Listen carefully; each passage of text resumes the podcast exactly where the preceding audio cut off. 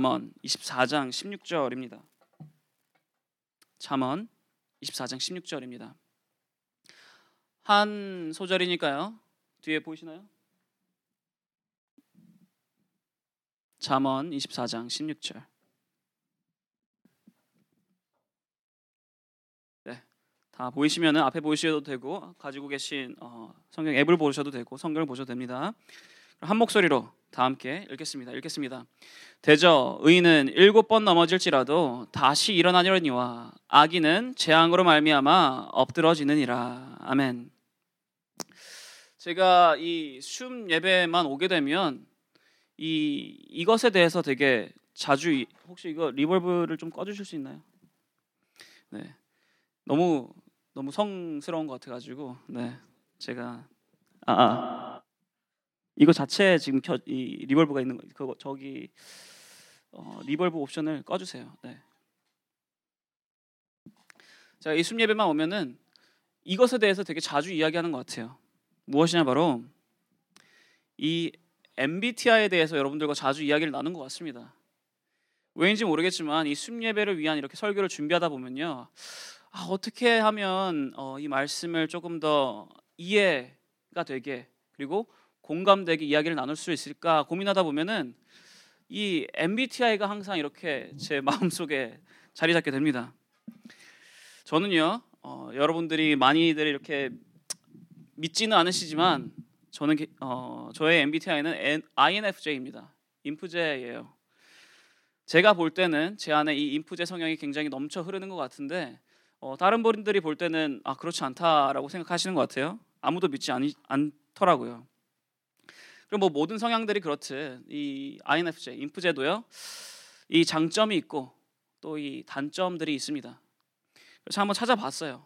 뭐 저야 어, 네, 장점부터 얘기해 드리겠습니다. 장점, 뭐 제가 이렇다는 건 아니에요. 그냥 찾아보니까 이렇다더라 하는 겁니다. 장점은요, 이 통찰력, 창의성, 열정, 그리고 이타적인 것이라고 합니다. 이것이 이제 아이엔에프제이의 이 장점이라고 해요. 그리고 단점도 찾아보았는데 단점은요, 이 비판에 민감하다, 마음을 잘 터놓지 않는다, 번아웃이 되기 쉽다, 그리고 완벽주의자이다 라고 합니다. 민감하고 타인을 잘 신뢰하지 않고, 그리고 번아웃이 되기 쉬운 그러한 성향. 이러한 성향들은 사실 단점이라고 충분히 인정할 만합니다. 아, 그래, 그런 것들은 단점이 될 수 있지. 그런데 이 마지막, 이 완벽주의자이다 라는 게, 이것을 언뜻 들으면요 고개를 갸웃할 수밖에 없습니다. 왜 그게 단점이 될까? 근데 여러분, 이 완벽주의자는요 단점이 맞습니다. 왜일까요? 너무나도 완벽하게 모든 걸 하려고 하다 보니까 예민해지기 때문에, 너무나 모든 것을 완벽하게 완전하게 하려다 보니까 좀 필요 이상의 그런 고생들을 하기 때문에 아닙니다. 여러분, 이 완벽주의자가 단점인 이유는요, 절대 만족하지 못하기 때문이에요. 사람은 불완전한 존재입니다. 우리 모두가 다 불완전한 존재예요. 그런데 내가 불완전한데 어떻게 내가 하는 일들이 완전할 수 있겠고 완벽할 수 있겠습니까? 그럴 수 없다는 거예요. 그러다 보니까요 항상 비판을 하게 됩니다. 자기 자신을 비판을 하게 돼요. 그리고 그렇게 비판을 하다 보면요 결국에 이 나의 이 불완전한 모습을 보여주고 싶지 않아서 숨게 됩니다. 예를 들어 이런 것이에요. 여러분들은 살면서 최고 몸무게가 몇이었습니까? 최고 몸무게가 몇이셨습니까? 여러분 답하지 않으셔도 됩니다. 답하지 않으셔도 되는데 대신에 그 최고 몸무게였을 때를 한번 생각해 보세요. 그때 나를 한번 상상해 보세요. 여러분 그때 어때요? 어떠하셨습니까? 그때 여러분들은 이렇게 굉장히 아웃고잉하면서 사람들과 자주 교제를 하면서 교류를 하면서 밖으로 나가시는 그런 편이었습니까? 아니면 최대한 안 나가려 하고 최대한 어두움 속에서 이렇게 숨어 있으려 하셨습니까? 우리는요, 우리가 불완전하다, 나 자신이 불완전하다라고 생각할 때 그거 그런 인식이 생기면 생길수록 강해지면 강해질수록 숨으려고 합니다. 실패했다도 마찬가지입니다. 실패했다라고 생각할수록 우리는 숨으려고 합니다. 이것은 우리 영 또한 마찬가지예요. 우리는요, 죄를 지으면 지을수록 나도 모르게 너무나도 쉽게 숨어 살려고 합니다. 사람뿐만이 아니라 하나님께로부터 숨으려고 해요. 이것을 다른 말로 하자면요, 이 죄라는 돌부리에 넘어져 일어나지 않으려 한다라는 것입니다. 근데 여러분, 주님께서 말씀하십니다. 다시 일어나라 라고. 주님께서는요, 너무나도 감사하고 친절하시게도 다시 일어나는 방법 또한 알려주고 계세요. 크리스천으로서 넘어졌을 때 다시 일어나는 방법, 그 첫 번째 첫 번째는요, 나의 이 불완전함을 부끄럽게 여기지 않는 것입니다. 오늘 본문 말씀 다시 한 번 더 읽어보겠습니다. 오늘 본문 말씀 이십사 장 십육 절 말씀입니다. 함께 한 목소리로 다시 한 번 더 읽겠습니다. 읽겠습니다. 대저 의인은 일곱 번 넘어질지라도 다시 일어나려니와 악인은 재앙으로 말미암아 엎드러지느니라. 아멘. 여기 이 성경에서 말하는 칠이라는 숫자는요, 일곱이라는 숫자는 완전수를 의미합니다. 뭐 예를 들어서 하나님께서 세상을 며칠 동안 창조하라 하셨죠? 칠 일 동안 창조를 하셨죠. 일주일에는 며칠이 있죠? 칠 일이 있죠. 이런 것 같이 이 칠이라는 숫자는 성경 안에서 어, 이 완전수를 의미해요. 그것 같이 여기서 일곱 번 넘어졌다라는 건요, 그냥 많이 넘어졌다가 아닙니다. 정말 완전히 실패를 했다, 도저히 기사회생이 불가능할 정도로 망했다라는 것을 의미합니다. 그냥 아, 살 좀 쪘구나가 아니에요. 뭔가 크게 잘못된 것입니다. 돌아올 수 없는 강을 건넌 그런 수준인 거예요. 모든 부분에서 실패했다라는 의미입니다. 그런데 지금 여기서 이 본문에서 뭐라고 말씀하십니까? 그럼에도 불구하고, 그러한 실패의 상황임에도 불구하고 다시 일어나라 라고 말씀하십니다. 우리가 생각하기에 아이 지금 이것은 도저히 일어날 수 없는, 다시 일어날 수 없는 상황이야, 재기할 수 없는 상황이야 라고 생각할지라도 주님께서는 포기하지 말라라고 하시는 거예요. 이걸 조금 다르게 말하자면요, 나의 과거의 실패에, 그런 넘어짐에 얽매여 있지 말라라는 것입니다. 여러분들은 살면서 한번 크게 넘어져 보신 적이 있으십니까? 뭐 은유적인 표현이 아니라 말 그대로 literally 크게 넘어져 보신 적 있으십니까? 그것도 많은 사람들 앞에서 한번 넘어져 본 적 있으십니까? 많은 사람들이 보는 앞에서? 저는요, 저는 없습니다. 저는 진짜로 없는 건지 아니면은 이게 트라우마로 작용해서 제가 자, 저, 자신도 모르게 그냥 그 기억을 삭제해버린 건지 모르겠지만, 아, 저는 그렇게 넘어져 본 적이 없습니다. 그런데 충분히 어, 상상하고 공감할 수는 있습니다. 왜냐? 저는 인프제니까요. 네, 상상만 해도 여러분 아찔합니다. 하, 많은 사람들 앞에서 뭐 예를 들어서 그레이주에이션 세레모니인데 이, 이 졸업장을 받으려 올라가고 있는데 거기서 쿵 하고 넘어진다. 하, 아찔합니다. 왜 아찔하다고 느낄까요? 아플까봐가 아닙니다. 부끄러워서이죠. 그 많은 사람들 앞에서 크게 넘어진다는 게 부끄러워서입니다. 조금 발을 헛디디면 모르겠는데 쿵 소리가 날 정도로 넘어졌다면은 그 누구나 아픈 것보다 당연히 부끄러움이 더욱더 먼저 찾아올 것 같습니다. 그런데 여러분, 이렇게 넘어지면 어떻게 해야 됩니까? 당연하게도 다시 일어나야 됩니다. 언제까지고 그곳에서 넘어져 엎드러져 있을 수는 없지 않습니까? 그런데 많은 이들이 넘어졌을 때, 그렇게 부끄러울 때 바로 다시 안 일어난다라는 거예요. 일어나지 않는다라는 것입니다. 넘어진 게 부끄러워서. 다른 말로 하자면 나의 불완전한 모습이 부끄러워서 일어나지 않으려 한다라는 것입니다. 얼굴을 가리고 눈을 질끈 감게 된다라는 거예요. 여러분, 이것은요, 우리가 삶을 살아갈 때도 이런 비슷한 모습을 보입니다. 삶을 살아가다 보면 우린 분명히 넘어질 때가 있습니다. 일이 잘 풀리지 않아서, 벽에 부딪혀서, 혹은 내가 앞으로 나아가야 하는데 나의 앞길이 도저히, 나의 앞날이 도저히 보이지가 않아서, 너무나도 어두워서 주저앉아 버릴 때가 있습니다.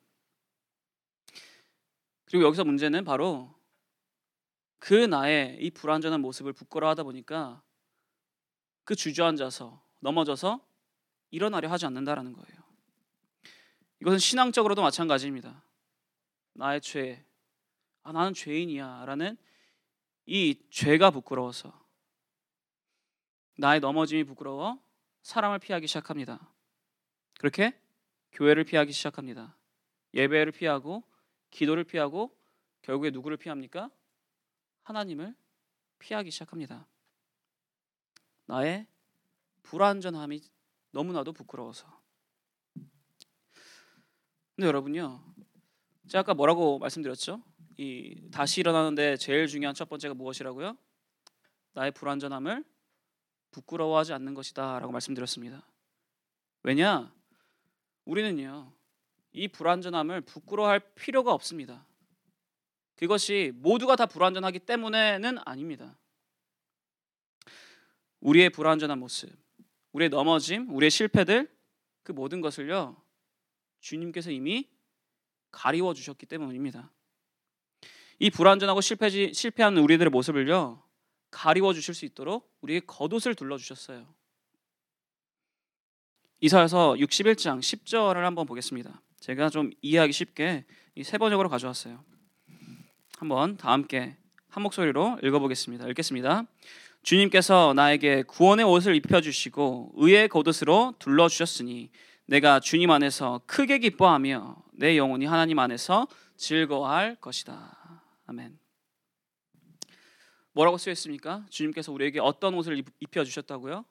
구원의 옷을 입혀주시고 또한 거기에 더불어 의의 겉옷을 둘러주셨다라고 합니다. 여러분, 그렇기에 우리는 부끄러워할 필요가 없어요. 눈을 감고 얼굴을 가리고 있을 필요가 없다라는 것입니다. 숨길 필요가 있, 없습니다. 숨어 있을 필요도 없어요. 피할 필요가 없습니다. 우리의 불완전한 모습은요, 이미 주님께서 가리워 주셨어요. 그러니 여러분, 우리는 이 얼굴을 들고, 우리 얼굴을 가렸던 그 손을 내리고 이제 눈을 뜨고 바라봐야 합니다.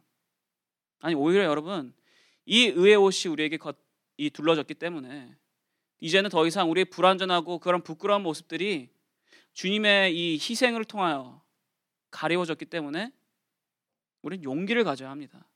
우리 더욱더 담대히 나아가야 합니다. 여러분, 누군가가 나에게 이 겉옷을 둘러주었다라는 것은요, 그 누군가가 나에게 겉옷을 둘러줄 만큼 가까이 다가왔다라는 거예요. 하나님께서 내 옆에서 나의 상황을 아시고 그 겉옷을 나에게 둘러주셨다라는 것입니다. 그러니 부끄러움 때문에 피할 필요가 없다라는 거예요. 부끄러움 때문에 계속해서 넘어져서 가만히 있을 필요가 없다라는 것입니다. 그러니 여러분, 우리는 하나님께서 이미 우리를 위하여 예수 그리스도를 보내시고 그 예수 그리스도를 통해서 우리가 칭이 의롭다 칭하여졌기 때문에, 그로 인하여 이 의로움의 겉옷을 우리에게 둘러주셨기 때문에 우리는 부끄러워하는 것이 아니라 이제는 담대히 용기 있게 나아갈 수 있어야 되는 것입니다. 다시 일어날 준비를 우리는 해야 된다라는 것입니다. 다시 일어날 준비를 해서 이젠 일어나야 합니다. 그런데 어떻게 일어나야 하는가?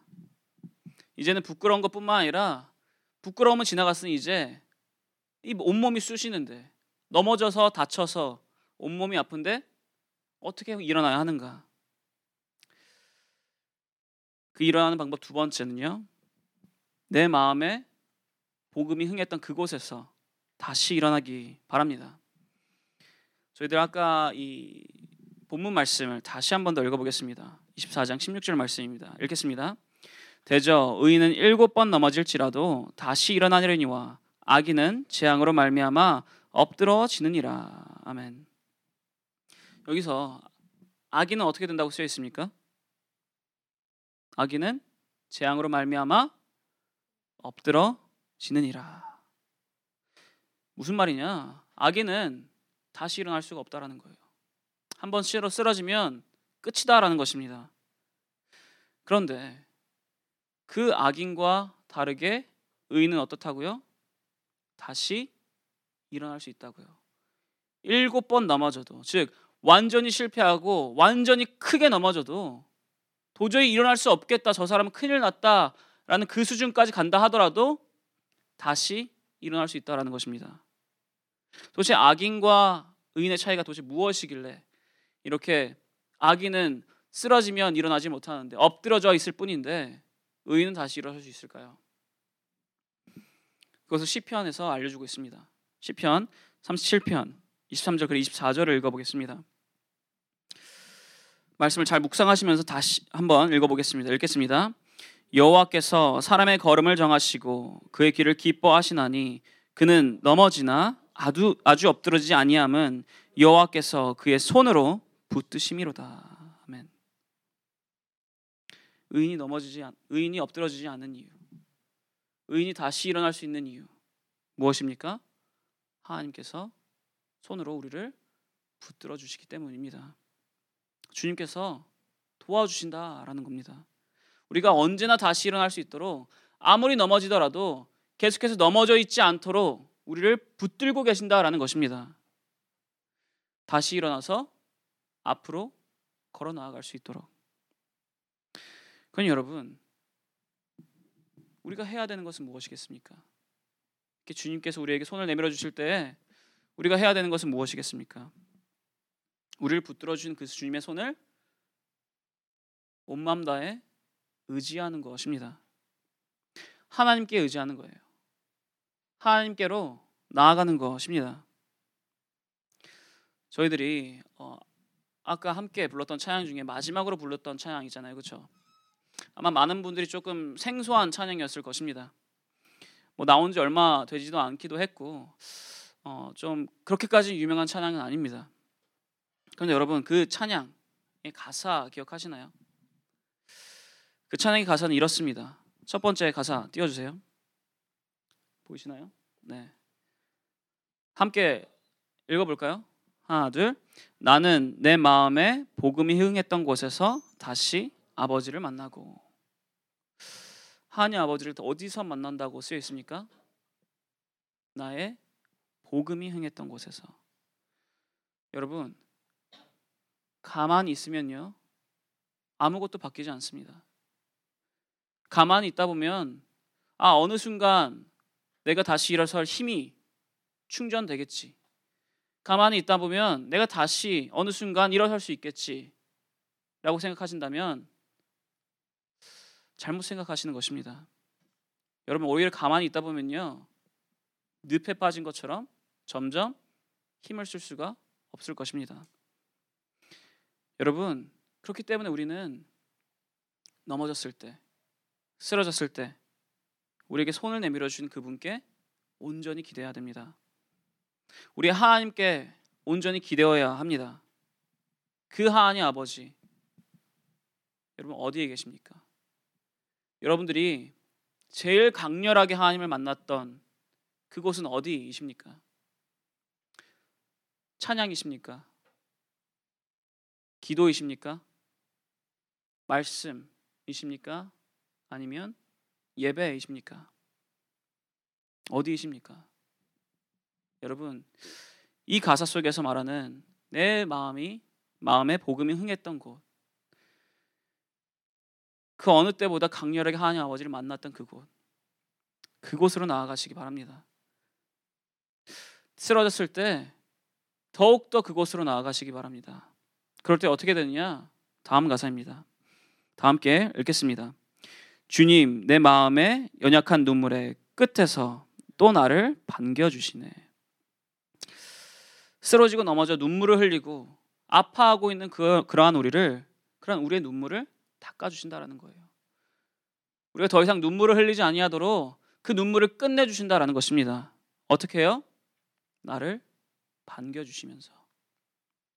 즉 우리를 기다리고 계신다는 거예요. 그 자리에서 하나님께서 우리와 강렬히 만났던 그 복음이 흥했던 그곳에서 지금 주님께서 기다리신다고요. 우리의 손을 붙들어 주시면서 우리가 정말 조그마한 힘만 낸다면, 정말 조그마한 힘만 내게 된다면 다시 일어날 수 있도록, 조금만 힘내더라도 다시 일어나 이제 앞으로 나아갈 수 있도록 도와주시기 위해서 그곳에서 기다리고 계신다라는 것입니다. 그럼 여러분, 주님과 함께 다시 일어나시기 바랍니다. 저희들이 아까 지금 계속해서 이야기하고 있는 이 다시 일어나라라는 이 찬양은요, 넘어져 있는 우리가 그 일이 무엇이 되었든, 신앙적인 문제이든 아니면 현실적인 학업, 직장, 진로, 그것이 무엇이든 넘어져 있는 우리가 우리를 회복하시는, 회복해 하시는 그 주님 안에서 다시 일어나자라고 이렇게 결단하는 찬양이에요. 근데 여러분, 여기서 오해하지 말으셔야 하는 것이 하나 있습니다. 무엇이냐?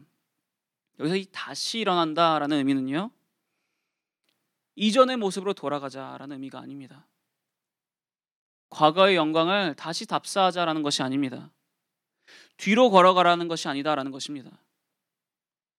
과거의 나의 신앙이 제일 성숙했던 그때로 돌아가자가 아니라, 새롭게 나의 삶 가운데 역사하실 그 주님을 믿으면서 새로운 성숙함으로 앞으로 나아가자라는 의미입니다. 다시 일어나 앞으로 나아가자라는 거예요. 뒤가 아니라 주님과 함께 계속해서 앞으로 나아가는 것. 그건 여러분, 주님께로 나아가시기 바랍니다. 그렇게 주님 안에서 다시 한 번 더 일어나시기 바랍니다. 불완전한 나의 모습을 부끄러워하지 마시고 다시 일어나시기 바래요. 내 마음에 복음이 흥했던 곳에서 다시 일어나시기 바래요. 그럼 벌써 이월이 됐습니다. 이제 겨울이 지나가고 이제 곧, 아니 벌써 텍사스는 봄이 온 것 같습니다. 여러분, 퀴즈 하나 내겠습니다. 여러분, 봄을 영어로 하면 무엇입니까? 고민하시는 이유가 혹시나 이건 넌센스 퀴즈인가 아니면 진짜로 물어보시는 건가 해서 대답을 못 하시는 거죠? 봄은 영어로 스프링입니다. 새롭게 아신 분들은 기억하시기 바랍니다. 여러분, 이 스프링이라는 단어는요, 이 봄을 뜻하기도 하지만 또다시 용수철이라는 단어를 뜻하기도 합니다. 저는요, 이 스프링이라는 단어라 이 봄 그리고 용수철을 동시에 뜻하는 이유가 있다라고 생각해요. 겨울에는요, 많은 생명이 시들어갑니다. 그리고 얼어갑니다. 그렇게 다른 시즌 때보다는 좀 더 좀 어둡습니다. 그런데 봄은요, 그렇게 얼어붙고 시들었던 그 수많은 생명들이 다시 일어나는, 용수철처럼 다시 튀어오르는 그러한 시즌입니다. 사랑하는 숨예배 여러분, 이 새로운 시즌 다시 일어나시기 바랍니다. 다시 일어나서 주님께 예배드리고, 다시 일어나서 주님 안에서 기뻐하시고, 다시 일어나서 주님께서 밝게 비춰주시는 그, 비, 그 길을 힘차게 나아가시는 그러한 모든 순례배 여러분 되시기를 축원합니다. 다 함께 기도하겠습니다. 여러분, 이 순례배